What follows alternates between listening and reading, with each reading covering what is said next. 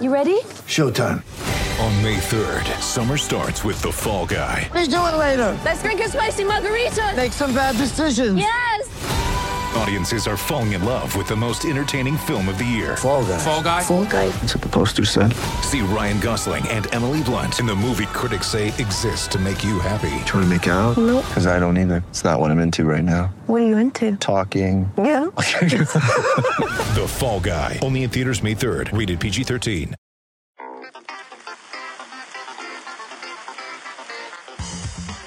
Hello, folks. Welcome to Switch. It was a case of India bringing it home on the Ranchi Dust Bowl as Ben Stokes and Brenda McCullum were served a first series defeat since taking charge of the England Test team almost two years ago. Does this mean that the revolution is over? Are the Bazballers now Bazbeans? There's still one more Test to play, of course, and the opportunity to make the scoreline look a bit more respectable. Maybe a trip to Dharamshala up in the foothills of the Himalayas is the place for Stokes and co to find themselves again. To discuss enlightenment, mortality, and any other matters spiritual that they may want to bring up, I'm joined today by E S P N Cricket Info U K editor Andrew Miller and, via some of the ropiest Wi-Fi in Ranchi, Vitushan Hantaraja. Let's hope it holds together against all expectations, rather like the surface at the J S C A Stadium did. Very good. Hello, hello, gents. Um, One more for you, uh, Miller. The fourth test was a roller coaster, but England's scream if you want to go faster mentality seemed to desert them at the crucial moment. Discuss. Yeah, yeah, it did, didn't it? I mean, you know, th- th- we'll get into the weeds of has Bazball been beaten, bloody blah. But, you know, fundamentally, Bazball is a mindset. We've, I think that's the one thing everyone can agree about with Bazball. And the mindset was that um, we will believe that we can believe we can win in any conditions. And you just sense, I certainly sense from the way that Ben Stokes was speaking at the end there, saying that it was just impossible to play India's spinners on that pitch. I just sense England didn't believe anymore. As simple as that. They they suddenly realised they, they were up against it to a degree that even they could not overcome. And yeah, as you say, the, you know, the, the way in which they went about, particularly that second innings, um, you know, dribbling along to one forty-five in fifty-three overs, is precisely the sort of going nowhere approach that has got them nowhere on previous tours of India. And so, you know, for all that um, taking on the spinners would have been an, a tough, tough ask, I think we have seen evidence of the way that England have gone about it in the past, that taking on the spinners and getting bowled out for two hundred in thirty overs, or forty or whatever it would have been, would have been preferable to poking around and, and dying in a ditch, which they did. Because as we saw, when India were one twenty for five in reply, if those extra fifty runs, uh, and obviously there's a lot, so Juve Jarrell's got a lot of credit to take for, for the reason that the, the lead wasn't bigger. But fundamentally, if England had got a, a, a lead of two twenty, say, uh, on that pitch, it might have might have been enough. Genuinely, it might have been enough. And so, yeah, I felt it did. They did lose sight of their essence at key moments. And a lot of that is clearly down to the talents and the expertise of India's players. But a lot of that, I think, was was England themselves just just blinking, uh, and that, I suppose, is the one thing they've not had to do previously in the Bazball era. Um, a failure to Bazball, then, rather than a failure of Bazball. I mean, Vish, um, Stokes didn't seem to want to sort of confront that issue in, in some of his post-match um, questioning. Uh, I mean, I think you wrote about the kind of lack of ruthlessness and, and something they may come to to reflect on. The frustration seems to be that this was uh, I mean, England have let a few good positions slip, but this really looked like a game that they were nailed on to win at a sort of halfway or, or two, after two days of the four, certainly. Yeah, definitely. And well, you know, even after the toss, given how things have gone this series and what they expected of the pitch as well. Um, yeah, they just it, it's funny you say that, because I think Ben Stokes um you know, not having much truck with the idea that they weren't um, ruthless enough, were basically protecting his players, because McCullum, you know, we spoke to McCullum today, the day after the test, and, you know, it really did seem from McCullum's words that this needs to be the start of a different, this this is the start of two point oh, basically, because they've missed chances to beat Australia. They've missed chances to keep this live, going this series live, going into um, Dharamshala. And they're going to regret, regret it, you know, going forward. And a lot of these players aren't necessarily going to get another chance to to do either of those things. Um, so it was something that McCullum clearly, you know, was quite clear on the fact that they've been in these positions now and not come through, and their next step is getting through them. And that's something that they actually have to address. You know, he said eighteen months ago, which was obviously, you know, before, just before him and um, Stokes came together, that England weren't ever getting into these positions. And that's true to an extent. Um, and now having got in them, you know, he he's a winner, isn't he? It, Ben Stokes, Brendan McCullum, they are winners. And they this was, I think this is the first time, well, it is the, quite literally the first time that they've had to, I suppose, consider this kind of defeat, consider the fact that, you know, they're playing for pride next week, um, and they don't like it very much. And I think the important thing is that the other players who have done good things in the last eighteen months see those two and realise that, yeah, okay, they're not happy, and and actually I'm not happy. This is fun, but this bit of it isn't fun, and making it fun again is by winning. Yeah, Stokes um, has has made quite a thing in his captaincy of, um, you know, saying that the opposition are, are entitled to play better. Um, winning and losing isn't everything. Um, I think this time around he sort of settled on, you know, the, the cricket. Cricket's a game of skill, and, and their skill is better than our skill.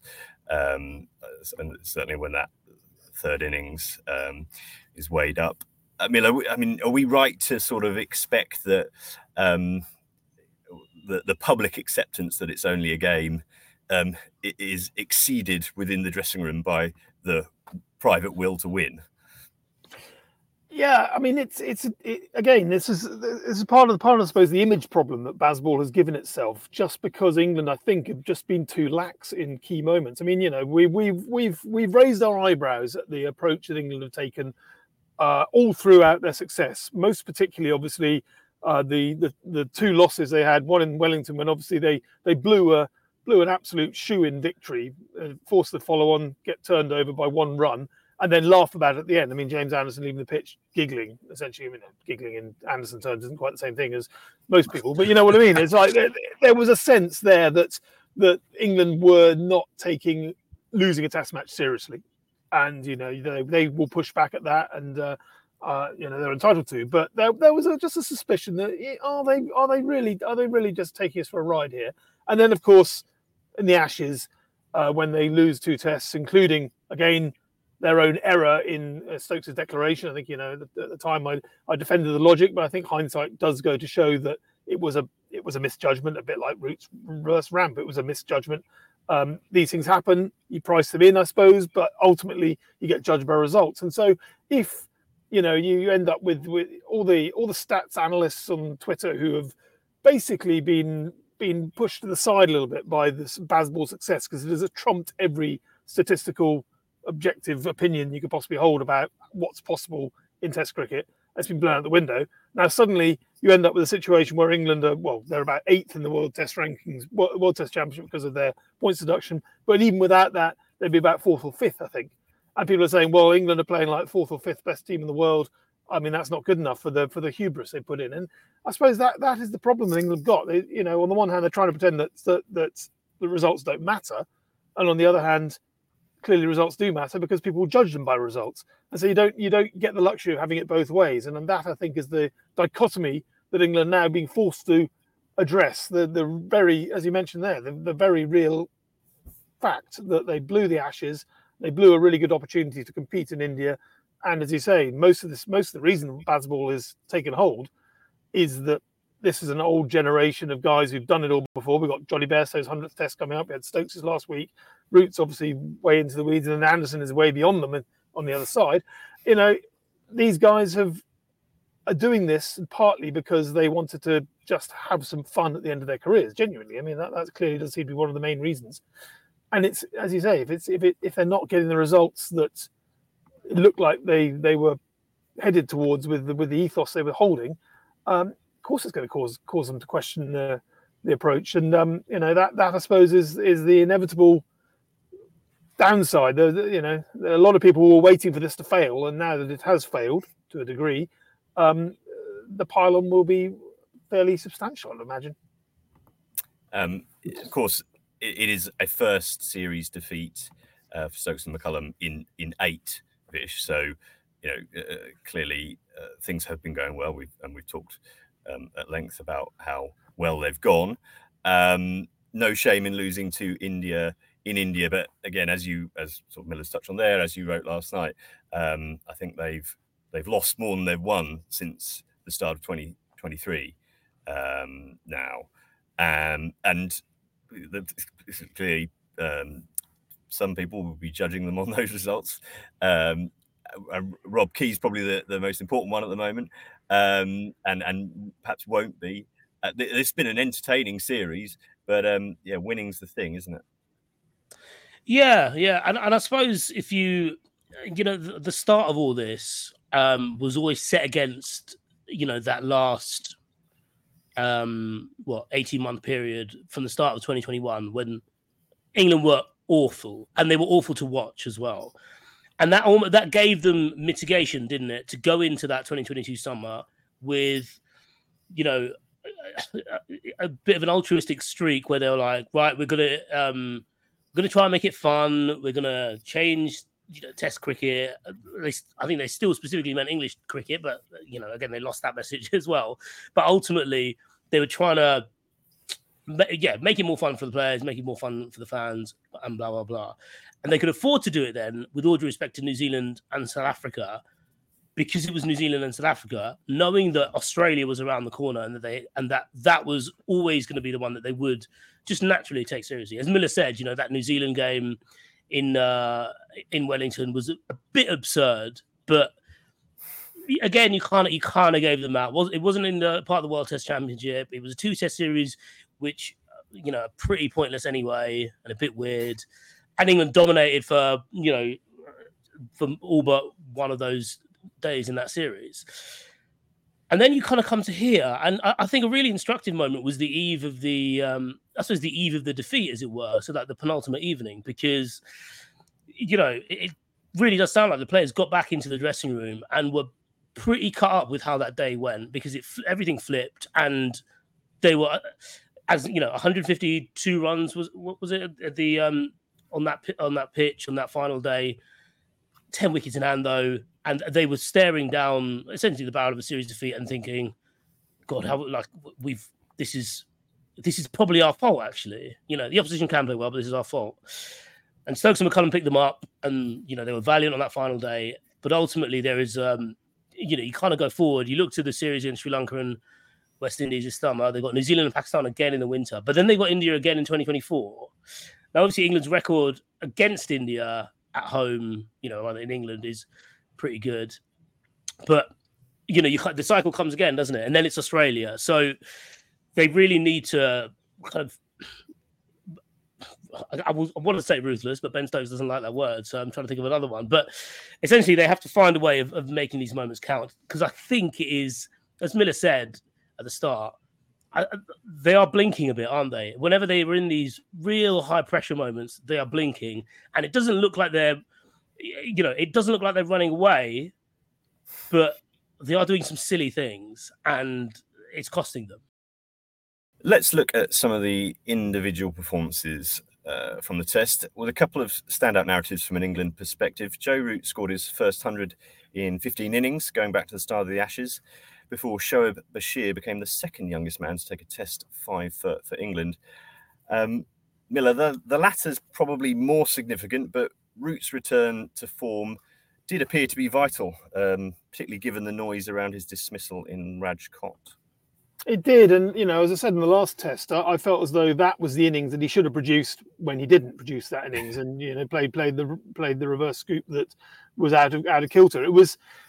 Again, I make a make a make a very important distinction between the the caution that England showed in the second innings of both those defeats and the and the the, the focus they showed in that in that rebuilding partnership with, with Ben Folkes that, that Root put together. And I, I think there's an absolutely fundamental difference between England slowing down on their terms and slowing down on India's terms. And in, in both of those second innings, they were cautious and and.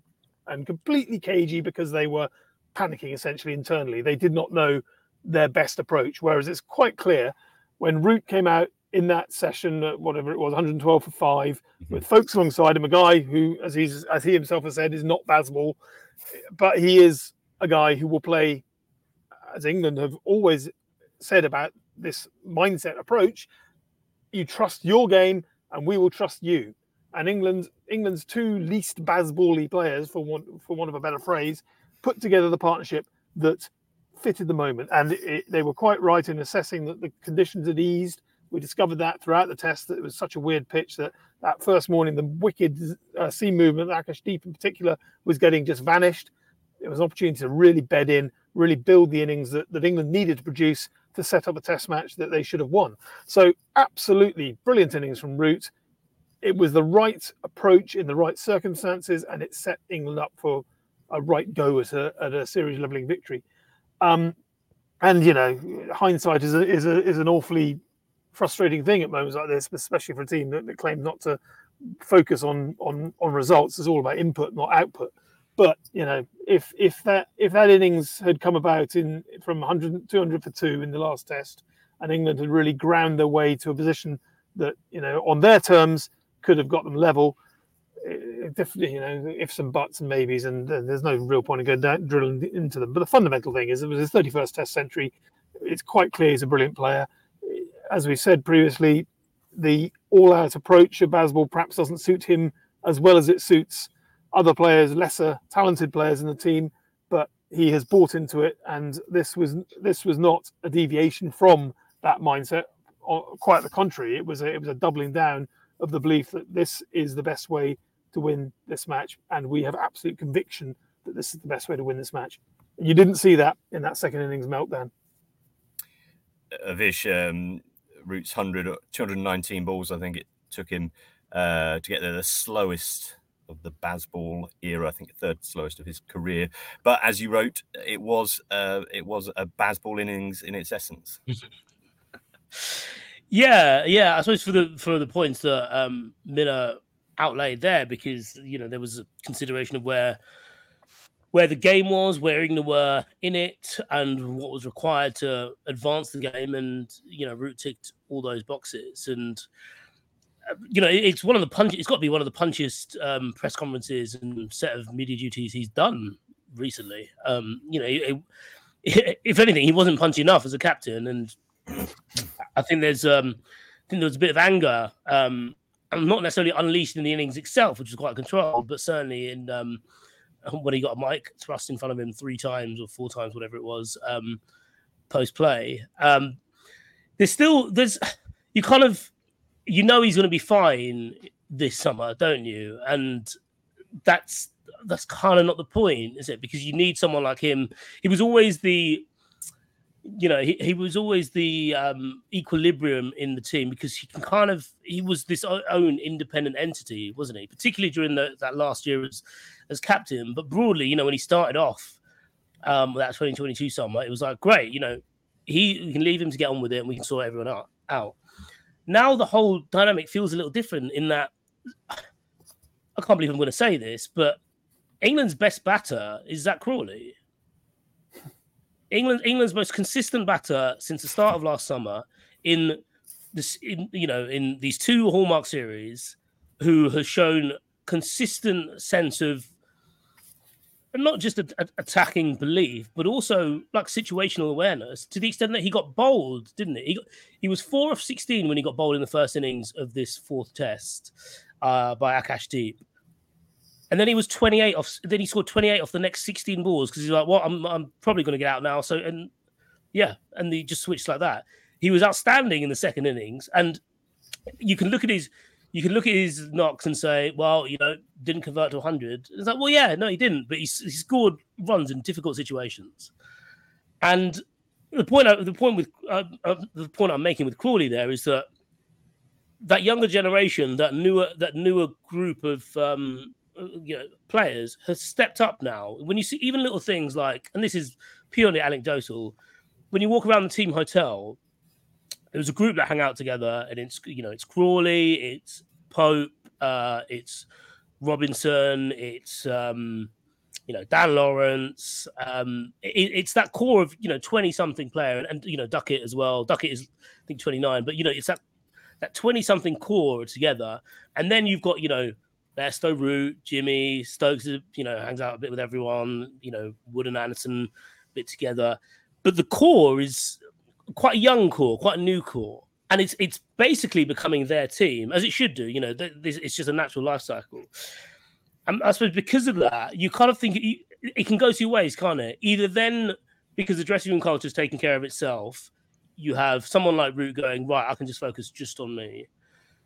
And then the flip side is, oh, but maybe there is a bit of a d- detachment there. Maybe there is a bit of like, right, how do I, you know, as as Miller has said and as Root said himself, like, how do I how do I fit into all this?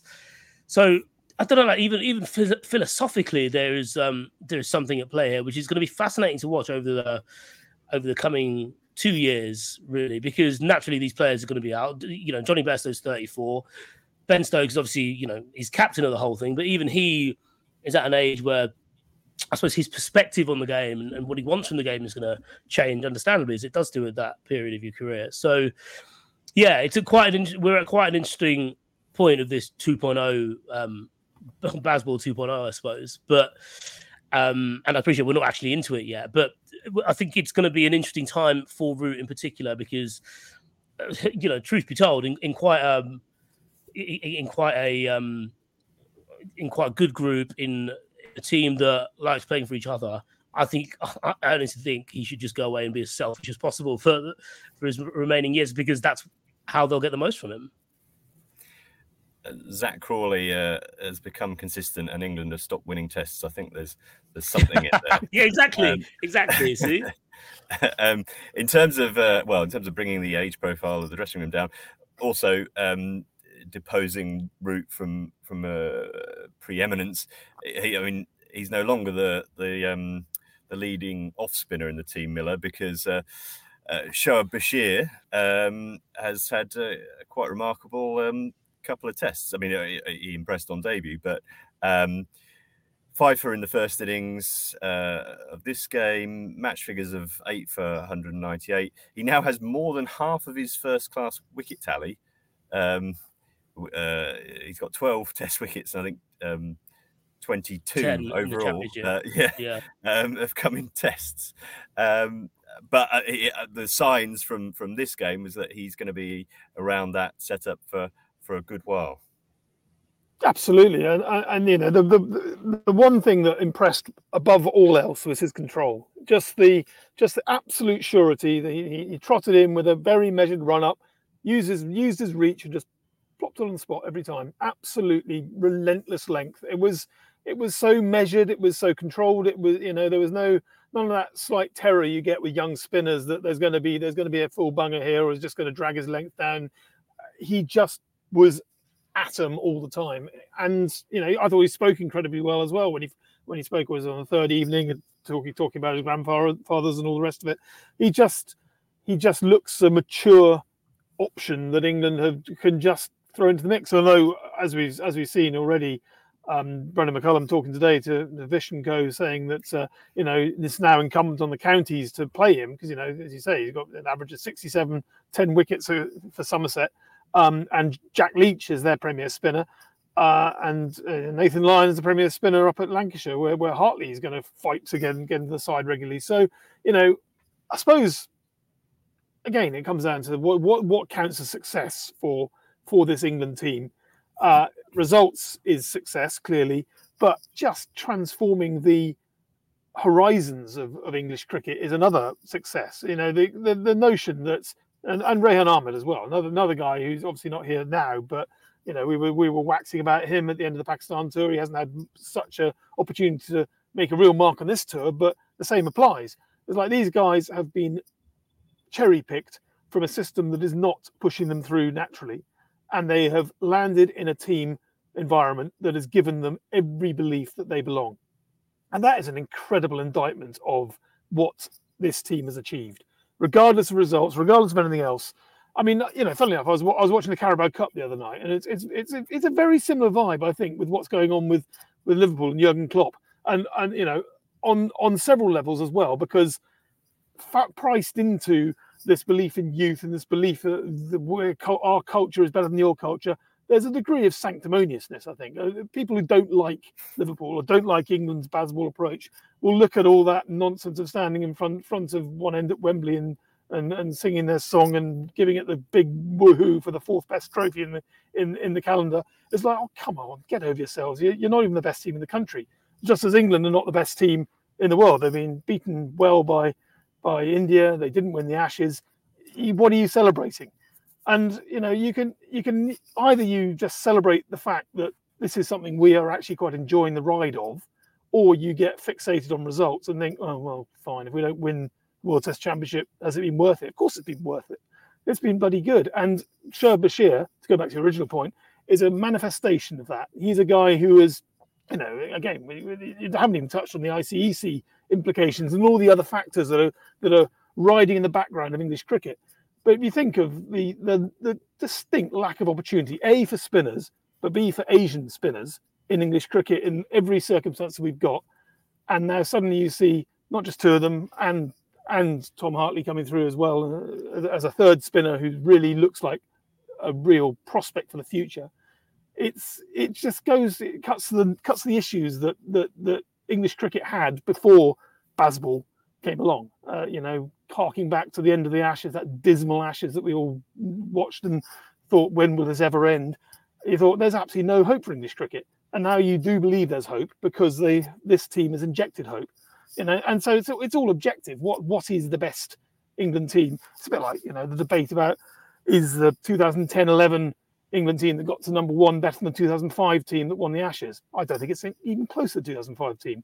What? Which? Which? Which made you think? Which made you believe was the best um, team you've watched in recent times? This team, people who have got who've been along on the ride on this, will have been, been invested in the emotions that have been brought out by the journey to a greater degree than I believe would have been brought out by England being ruthlessly good in that twenty ten eleven period.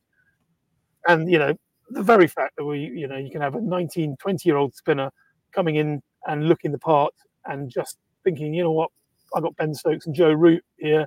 Trusting me to try and win a test match. I mean, that's pretty awesome. And that's got to count for something. It's, it's not about the destination, it's the journey. It's sort of the print it on a tea towel um, message that you kind of expect Brendan McCullum to come out with at some point. Um, Dish, with your football ramble hat on, what does Jurgen Klopp think of baseball? I think he'd love it. I think he'd love it. I think he... You know, it's Jurgen. I think there are very similar uh, quotes that Jurgen Klopp and McCullum have come out with in terms of, you know, life's short. Why not have a bit of fun, essentially? Why not enjoy the things you're doing? Why not give people joy? That kind of stuff. And I think that's the you can't. You know, they talk about it with the players as well. And I think, you know, the players have fun. And maybe it's because I think batting's fun and bowling's rubbish. But, you know, batting always seems fun to me, especially when you're trying to, you know, chin the red off the ball. Um, but it was weird watching two two English spinners having fun in India. You know, the first day since um, Swan and Panesar. But, you know, this whole thing of, like, no one gave them hope. It's like, well, yeah, like, they didn't really. You know, in any other environment, in any other situation, in any other England team, Tom Hartley and Sherbet Bashir and Rehan Arman are in the team, and we're kind of looking at them thinking, who are these clowns? And it's only in this environment that they've been able to show the talent that they have. Like, bear in mind, like, Sherbet Bashir as well, he has been through every, more or less every part of the system that you need to to get into county cricket. He was in the, you know, he was in the academy at Surrey. He had age group, he played age group games for Middlesex. He, um, you know, went through at Berkshire as well. So he's done the national county setup as well. Um, played second team, got in through there, like with, with Somerset. And every, like, at no point in that, in, you know, in those steps were people like, hey, this kid's got something. It was actually the opposite. They were like, actually, no, this, this kid isn't worth the hassle. And it's not so much, uh, you know, it, it's not so much a criticism of them as it is, you know, arguably the biggest achievement that Stokes and McCullum have had with regards to drawing talent out of players and, you know, I suppose raising their ceiling is being able to do that with with two spinners in Hartley and um, and Shoaib, who kind of know, like, you know, what were they really before before this tour? They're going back to their counties. You know, Miller mentioned the piece we did on McCullum today about um, wanting them to bowl more in the county championship. It's kind of, I feel a bit for the counties here because, you know, they left last, you know, last winter and they're coming back and England allow, by the way, he's a test quality spinner and he's a test quality spinner. I know that wasn't the case before, but they are, look after them accordingly.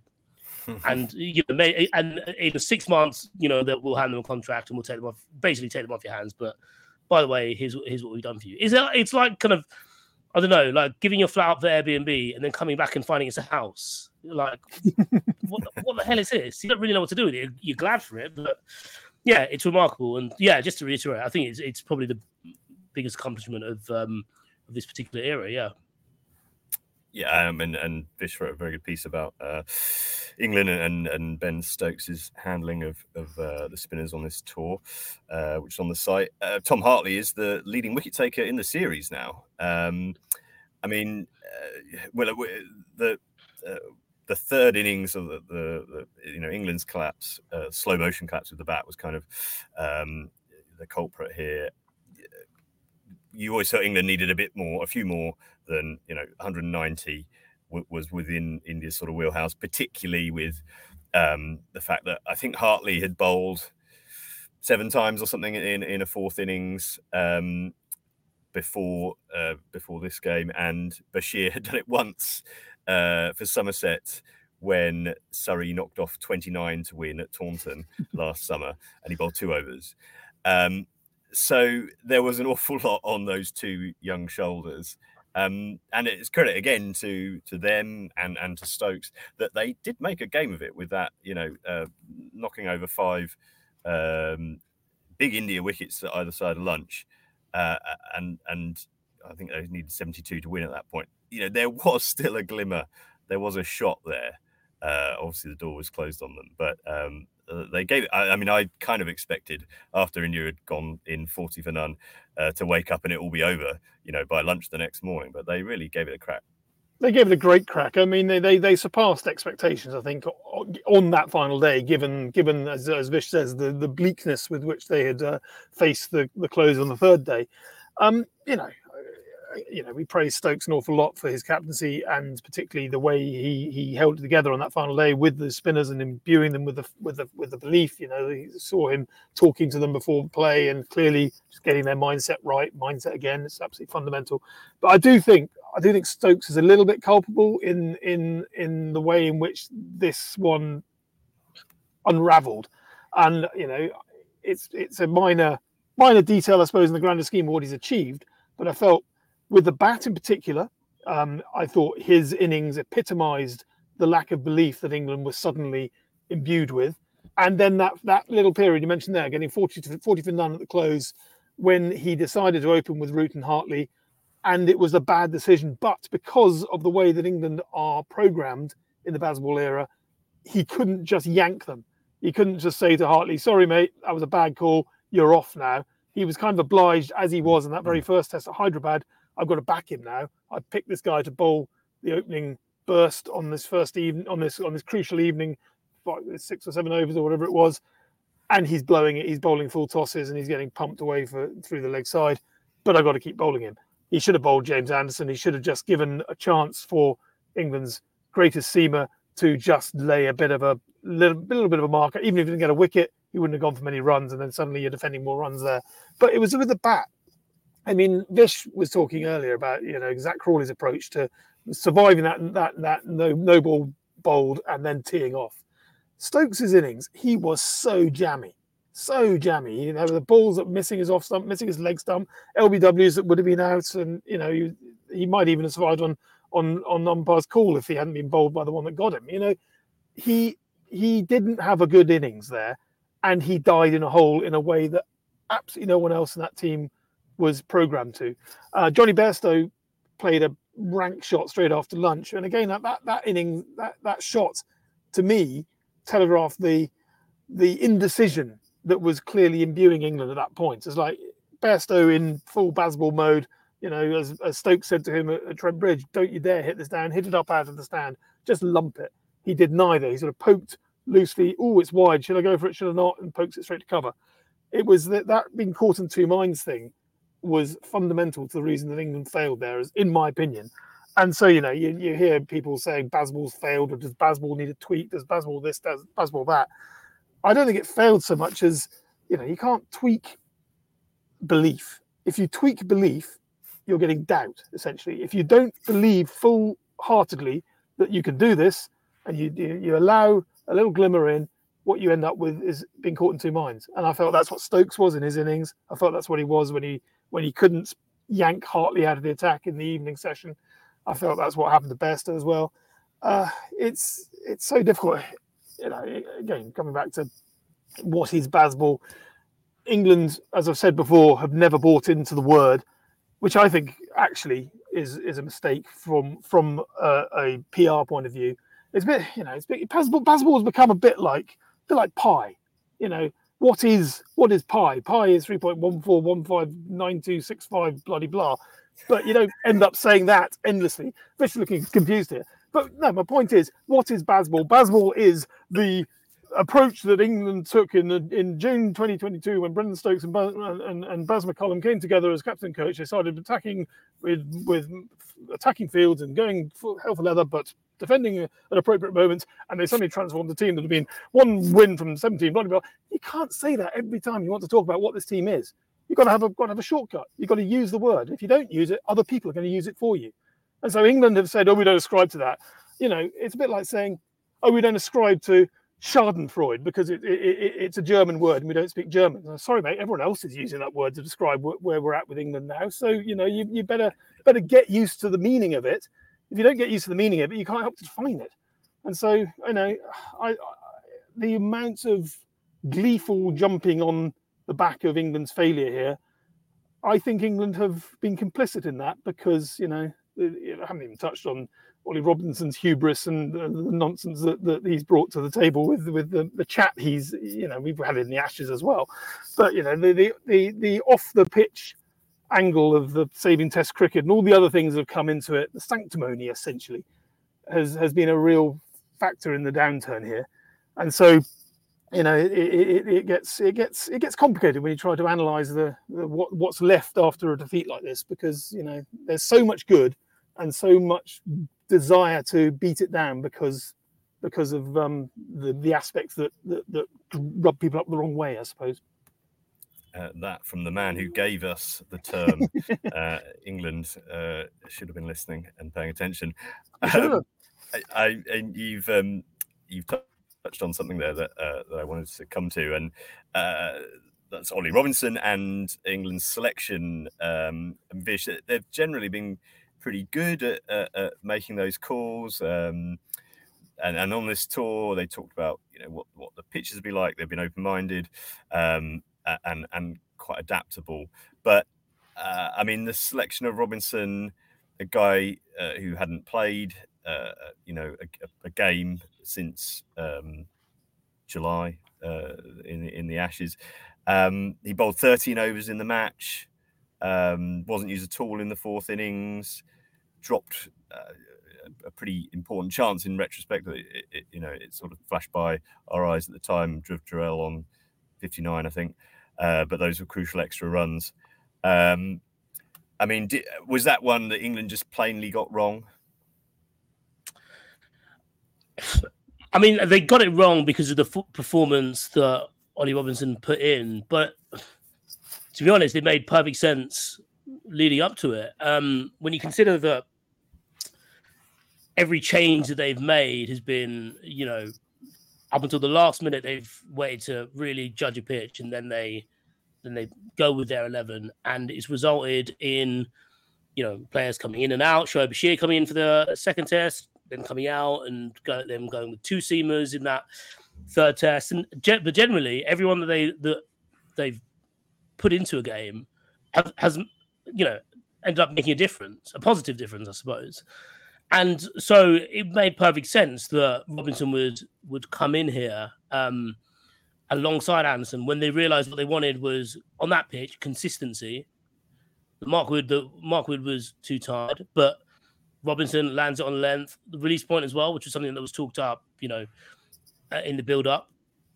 In that, it, you know, exacerbates the um, erratic bounce. Um, And also that he's an incredibly skillful bowler. You know, this isn't this isn't a Shoaib Bashir type seamer situation here. This is a guy who is supposed to take the mantle from Stuart Broad, who was basically taking he was almost taking it off Stuart Broad at one point. You know, when you look across like tw- the twenty-one twenty-two uh, winter, but it just. Yeah, it just didn't work out. He batted well. He scored a fifty, and within that fifty, he tweaked his back, and then as a result of that, was nowhere near the pace needed to trouble, you know, India's batters. Um, it's quite damning actually when he took a couple of those edges off um, Jaiswal, and they just didn't carry. And it was like, ooh, you're kind of looking at the slips and keeper there, being like, oh god, you know, stand a bit closer, but how, how close can you stand really? Um, And then well, because of that, he's pushing right the line. The that's, the, that's the one. The well, one I mean, that's that... that's the only thing he didn't do. Yeah, yeah. um, but yeah, no, it was uh, it was a really difficult time for him. And it, it, you know what? He, he's he's been honest about this before, but he's someone who needs overs. Um, he he you know didn't perform well during the Ashes, but actually did okay on balance of numbers because a couple of wickets picked up here and there. Um, he wanted to play the Ireland Test, but then he couldn't because of uh, a foot issue, if, if I remember correctly. Mm. And then there was. But but then you come into this and, you know, it's as much as I said that, you know, England, you know, England weren't picking someone who um, is a is a no-hoper. They're picking, they're picking someone who's got an exceptional record already. They would know that about Robinson, that he needs a running start, that he needs to kind of get some overs under his belt. And you kind of wonder if they, they should have done something about that because, you know, obviously, he would have done all the prep with the with the test team in the U A E and then come out here. But when you know he's not playing that second test and there's a Lions game going on in Ahmedabad, could he have played that? There's every chance.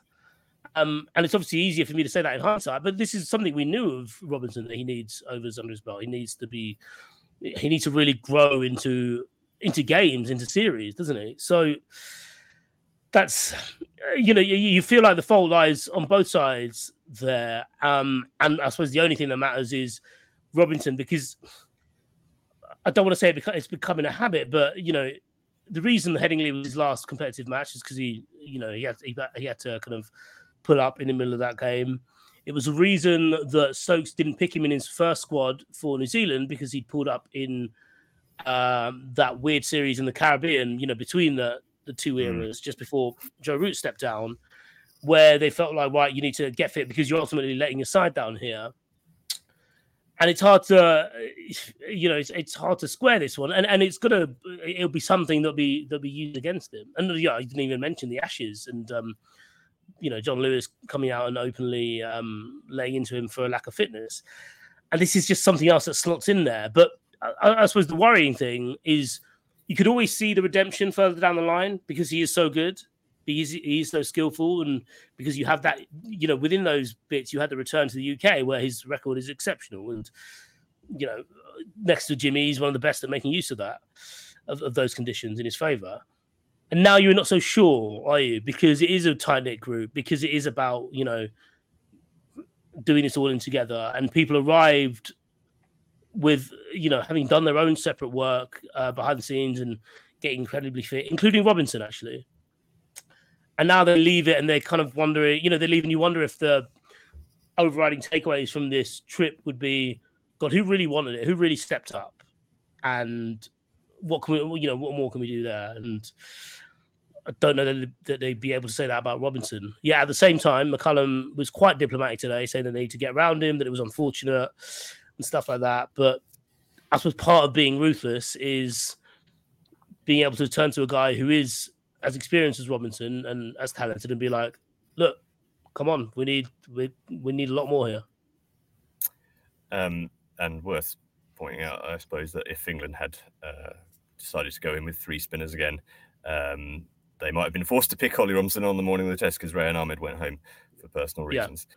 Um, and there aren't too many other options left in the squad. There is one more test, of course, um, chance to um, force some of that redemption. Um, just a final word on this one, Miller. I mean, it's going to go down as a as a what if, uh, one that got away for England, but it it was a bit of a classic. Um, England one hundred twelve for five, uh, resurrecting the innings to three hundred fifty-three. India one hundred seventy-seven for seven and seemingly gone for all money. made it three hundred seven all out. England were one hundred ten for three. Crawley batting nicely, one hundred sixty to the good, um, and seven wicket standing, all out for one hundred thirty, uh, one hundred forty-five. And then India in that chase, eighty-four for none, one hundred twenty for five, and, and suddenly all in the bounce again. I mean, it, it was a memorable game. It was, and absolutely, and you know we haven't we haven't given India enough credit, I think, for for the performances they put in. Particularly, I mean, you mentioned Dhruv earlier on, but his innings, that first innings was exceptional. The second innings was was in some ways even better, in my opinion, just because of that that that jeopardy of the of the chase and and the, the composure he he showed immediately immediately after seeing off the hat trick ball with a with a slightly tentative push. He was like, right, I need to be firm here. And my, his footwork was superb. He was just nudging singles everywhere. Whereas previously there had been, you know, England had dried them up with one, one, two run overs for, for in perpetuity. Suddenly it was four, five and over because he was just finding the gaps everywhere. And Shubman Gill grew into the game as well. Uh, he just looks like a real find. He, he, he, he uh, Ben Ben Folkes has got a man crush on his keeping as well. So, you know, he's, he's got he's got it all got it all going on. And it just again just goes to show that, you know, the the, the extent of India's um, reach and, and ability, the amount of players that they can just tap into, um, not not simply because you know because of the I P L, but the fact is, I suppose the I P L, its existence has has has fast tracked the extent to which players recognise that, you know what, I'm going to make a career of this. I mean, Dhruv, apparently uh, his father didn't even know he was trying to be a cricketer. He's like, you know, there was really, really an anecdote saying that, you know, he looked at the, his, his dad looked at the paper, oh, look, there's a cricketer here, he's got your name. And that was him. And he didn't admit to his dad. So, you know, this is, this I suppose, is, is what would previously have happened is that, you know, parents would say to, say to, say to their kids, sorry, we don't, I don't want you to be, a, don't want to play cricket. And now suddenly there's a clear career path for playing cricket with the I P L riches. And as a consequence, you're getting players who are just coming through endlessly, and they've had, already had the great stories of, you know, the uh, Jaiswal and co and Sarfaraz, you know, way, working working their way through Mumbai Madans and all, and coming out the other end. Uh, Sarfaraz's little brother, eighteen years old, got two hundred not out for Mumbai the other day. I mean, it, it's it, it, there is there's so much talent. It's it's hardly a secret, is it? But um, you know, they that talent came together in, in in quite a special way, I think, for India in this test. To be perfectly honest, you know, between Ashwin leading the line with the ball, probably for the first time in the series, really taking control, and uh, Jadeja and Kuldeep playing their part, and and um, Rohit calling the shots, getting important fifty in that chase, and um, and you know just being the senior pro in a way that, you know, in the absence of Kohli and and K L Rahul and other other guys like that, it probably exacerbates the extent to which it's his team now. To, in many ways, you know, we've had that with with England teams in the past when when the great players get peeled away, and and suddenly you end up with, you know, A, a younger core built around a, a, a towering leader, and and, and and and great things can happen. And so that's kind of kind of the narrative from an Indian perspective. But from an England perspective, I still can't get over the fact that, you know, they will know that they blew it. They they blew a real chance to be in the series. And again, they were always set up to blow it. That that is part of the part of the mystique of of of their uh, their approach, is that they are willing to blow it. They're willing to risk losing in order to win. They were willing to win this three two rather than go for five nil by in a, in a in a in a mythical manner that doesn't exist. They did. They aren't good enough to win five nil by bulldozing in the way that India bulldozed them out of this game. That's the fundamental. If they are to win against the head, they have to do produce something exceptional in the way that Ollie Pope produced something exceptional in that Hyderabad test. England just fell short of that exceptional performance in in the latter half of the series, and and that's why they've they've fallen away. Now then, with the W P L in full swing, time for us to remind you to check out our new women's cricket podcast, E S P N Cricket Info Power Play. You can find the first episode featuring an exclusive interview with Nat Silverbrunt on the Switch It feed, and also search for Power Play to subscribe via your preferred pod provider. Uh, next week's show will be a special one to mark International Women's Day. Back to Ben and his men then. Final thoughts from here. The forecast, um, Vish, for Dharamshala on Thursday week is a promising uh, high of one degree centigrade and um, seventy percent chance of sleet showers, which is one way to get in the mood for the return of the county championship in about six weeks. Oh, that's a good point, actually, yeah. That, that was quite stark, seeing all those media invites for pre-season um, media collection days dropping in, in the inbox. I know, yeah. Um, yeah, it's going to be cold. You know what? Oh, can they? Yeah, it depends if Robinson pulls out. Just play four seamers. Just why don't you use this as a, you know, little taster for the start start of the summer. Just yeah, four seamers, root can bowl a bit. Thanks for shooting, Hartley, but off you pop. um, yeah, it's going to be a fascinating dynamic. I think I wouldn't be surprised if England lose this badly because I just no no generally because I, I think you know just being around the team hotel this morning. Um, You kind of understand that it's even though you know even with their their mid-series break and the fact that they you know um, golfers going to Bangalore now and the the non-golfers, very few of them, including Stokes now, um, are going to Chandigarh. Well, they're watching Dune. They're watching Dune two tomorrow, so that's something. Right. Um, but they, you know, you kind of get the impression that the series is done now. I know they're gonna, you know, they're. They've got pride to play for. A lot of people would want to come out of this with something. Certainly Johnny Best, though. It'll be his hundredth test. But um, McCullum confirmed that he will play, and that will that will happen. So that's that's nice. But you kind of wonder if like they've they've given so much. They've given so much already.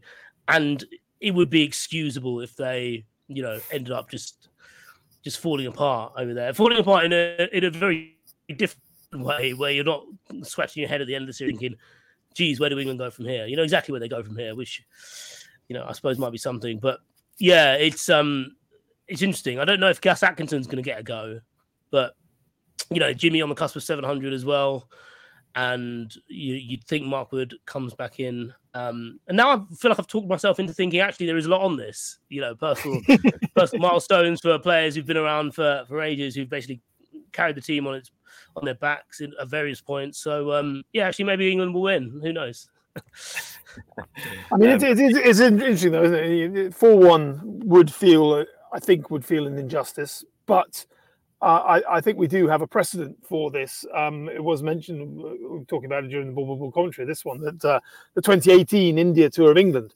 had a very similar vibe. It was four one did not remotely reflect the competitive nature of that series. The classic confrontation between uh, Jimmy and and and, and Kohli at uh, Edgbaston, say that in, England got through, and uh, then an absolute spanking defeat for India at Lord's that was just England dominating their own conditions. It didn't really mean much, and then I think India spanked England at Trent Bridge, uh, and then fall away, and suddenly it's like four one, really?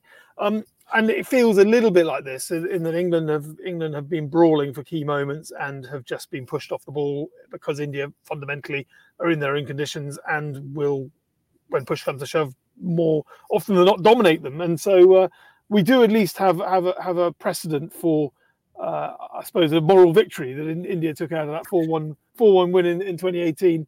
Uh, I, I'm I'm I'm sure they would uh, they look back with more fondness than um, than than. Sam Curran's endless interventions uh, would normally allow them to, um, but no, I, I, I think it's been it's been a it's been a fun series. Let's face it. Whatever happens in this final test, you can't say you haven't been entertained, which I suppose is part one of the one of the other underlying factors of, of the way England have gone about their cricket of late. Uh, and it's been um, yeah, it's been it's been really high high quality cricket, uh, and and the better team have, have come out on top. Uh, that series uh, four five. Six years ago now. Uh, I mean, that was when James Anderson went past Glenn McGrath as the uh, the uh, leading um, wicket taker, fast bowler in, in Test history. I think with the final wicket of the summer, uh, obviously Alistair Cook's retirement as well.